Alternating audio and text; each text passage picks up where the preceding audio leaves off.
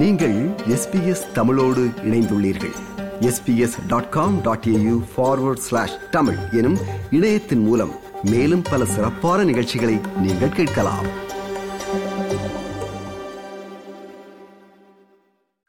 யுத்தம் இடம்பெற்ற காலப்பகுதியில் படையினரின் தேவைகளுக்காகவும் உயர் பாதுகாப்பு வலயம் என்ற பெயரிலும் வடக்கு மற்றும் கிழக்கு பகுதிகளில் பல ஆயிரம் ஏக்கர் நிலம் படையினரின் கட்டுப்பாட்டின் கீழ் கொண்டு வரப்பட்டது. பொதுமக்கள் குடியிருந்த காணிகள் மற்றும் விவசாய நிலங்கள் போன்றவை இவ்வாறு படையினர் தமது கட்டுப்பாட்டின் கீழ் கொண்டு வரப்பட்ட சூழலில் அக்காணிகளில் குடியிருந்த மக்கள் அங்கிருந்து வெளியேற வேண்டிய நிலை ஏற்பட்டதோடு அவர்கள் விவசாயம் மேற்கொண்ட நிலங்களும் பறிபோயின. இதனால் மக்கள் பல்வேறு இன்னல்களை எதிர்கொண்டு வந்தார்கள். யுத்தம் முடிவுக்கு கொண்டு வரப்பட்ட சூழலில் மைத்ரிபால சிறிசேன அவர்கள் அதிபராக இருந்த காலப்பகுதியில் வடக்கு கிழக்கு மாகாணங்களில் படையினரின் வசமிருந்த பெருமளவு காணிகள் விடுவிக்கப்பட்டாலும் அது முழுமையாக இடம்பெறவில்லை. அதற்கு பின்னரான காலப்பகுதிகளில் படையினரின் தேவைகளுக்காக பொதுமக்களின் காணிகளை சுவீகரிக்கும் பணிகள் ஆங்காங்கே இடம்பெற்று வந்தன. பொதுமக்களின் எதிர்ப்புகள் காரணமாக இது தற்காலிகமாக இடைநிறுத்தப்பட்டு வரும் நிலையில் மறுபுறம் தொல்லியல் திணைக்களம் வனவள திணைக்களம் மற்றும் மகாவலி அபிவிருத்தி அதிகார சபை போன்ற அரச அமைப்புகள் பல்வேறு தேவைகளை காரணமாக கூறி பொதுமக்களின் காணிகள் விவசாய நிலங்கள் போன்றவற்றை மீண்டும் சுவீகரிக்கும் பணிகளை மேற்கொண்டுள்ளன. இதற்கு தமிழ் மக்கள் தரப்பிலிருந்து பலத்த எதிர்ப்புகள் கிளம்பியுள்ளன. இவ்வாறானதோர் நிலையில் இவற்றையெல்லாம் உடனடியாக நிறுத்த வேண்டும் என்று கோரிக்கை முன்வைத்து எமது நிலம் எமக்கு வேண்டும் என்ற கோரிக்கையினை முன்னிறுத்தி வடக்கு கிழக்கு பல்கலைக்கழக தமிழ் மாணவர் ஒன்றியம் நேற்று முன்தினம் நேற்று முன்தினம் யாழ் மாவட்டத்தில் கவனஈர்ப்பு போராட்டம் ஒன்றை மேற்கொண்டார்கள்.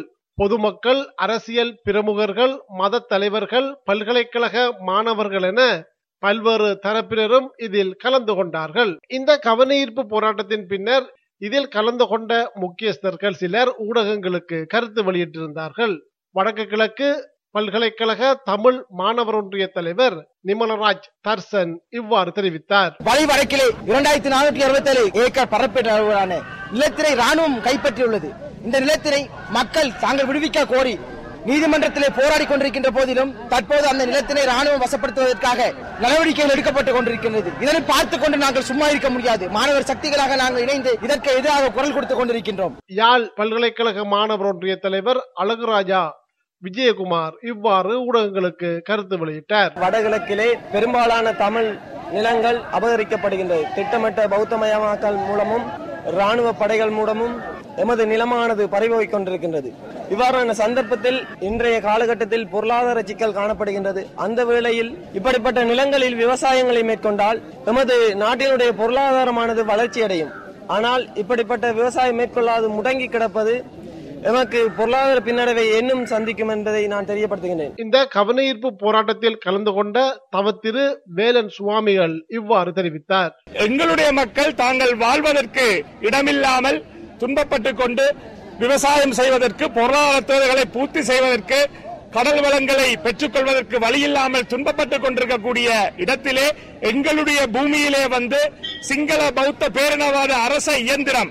அது ஸ்ரீலங்கா ராணுவமாக இருக்கட்டும் கடற்படையாக இருக்கட்டும் விமானப்படையாக இருக்கட்டும் தொல்பொருள் திணைக்களமாக இருக்கட்டும் ஏனைய கட்டமைப்புகளாக இருக்கட்டும். இவர்கள் வந்து இங்கே அடாவடியாக நீதிமன்ற உத்தரவுகளையும் மீறி மேலிடத்து உத்தரவு மேலிடத்திலிருந்து வந்தது என்று சொல்லிக்கொண்டு அடாத்தாக இவ்வாறு காணிகளை பிடிப்பதை நாங்கள் இனிமேலும் பொறுத்துக் கொண்டிருக்க முடியாது. யாழ் வலிகாமம் மீள் குடியேற்ற குழுவின் தலைவர் சுஜீவன் இவ்வாறு தெரிவித்தார். தொடர்ச்சியாக எமது நிலங்களை வலிகாமம் வடக்கு மட்டுமில்ல தமிழர் தாய பிரதேசம் எங்கும் சுயரிப்புகளை நடத்தி கொண்டிருக்கின்றது. கடந்த எண்பத்தி ஏழாம் ஆண்டு நாங்கள் இந்த இடங்களை விட்டு வெளியேறி இன்று வரை அகதிகளாக தற்பொழுது கூட பதினைந்து நலம்புறு நிலையங்களோடு எங்களுடைய மக்கள் வாழ்ந்து கொண்டிருக்கின்றார்கள். தற்பொழுது கூட எங்களுடைய மூவாயிரத்தி ஐம்பத்தி நாலு தசம் ஏழு ஐந்து ஏக்கர் நிலப்பரப்பானது ராணுவத்தின் பிடியில் இருக்கின்றது. குறிப்பாக இதை பல ஆண்டுகளாக நாங்கள் போராடியும் இன்று வரை எங்களால் மீட்க முடியாமல் இருக்கின்றது. இந்த போராட்டத்தில் கலந்து கொண்ட பொதுமக்கள் சிலரும் ஊடகங்களுக்கு கருத்து வெளியிட்டார்கள்.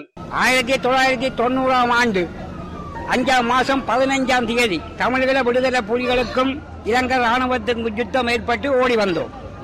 ஓடி வந்து இன்றைக்கு வாடகை வீட்டிலும் முப்பத்தி ரெண்டு முப்பத்தி மூன்று வருஷம்.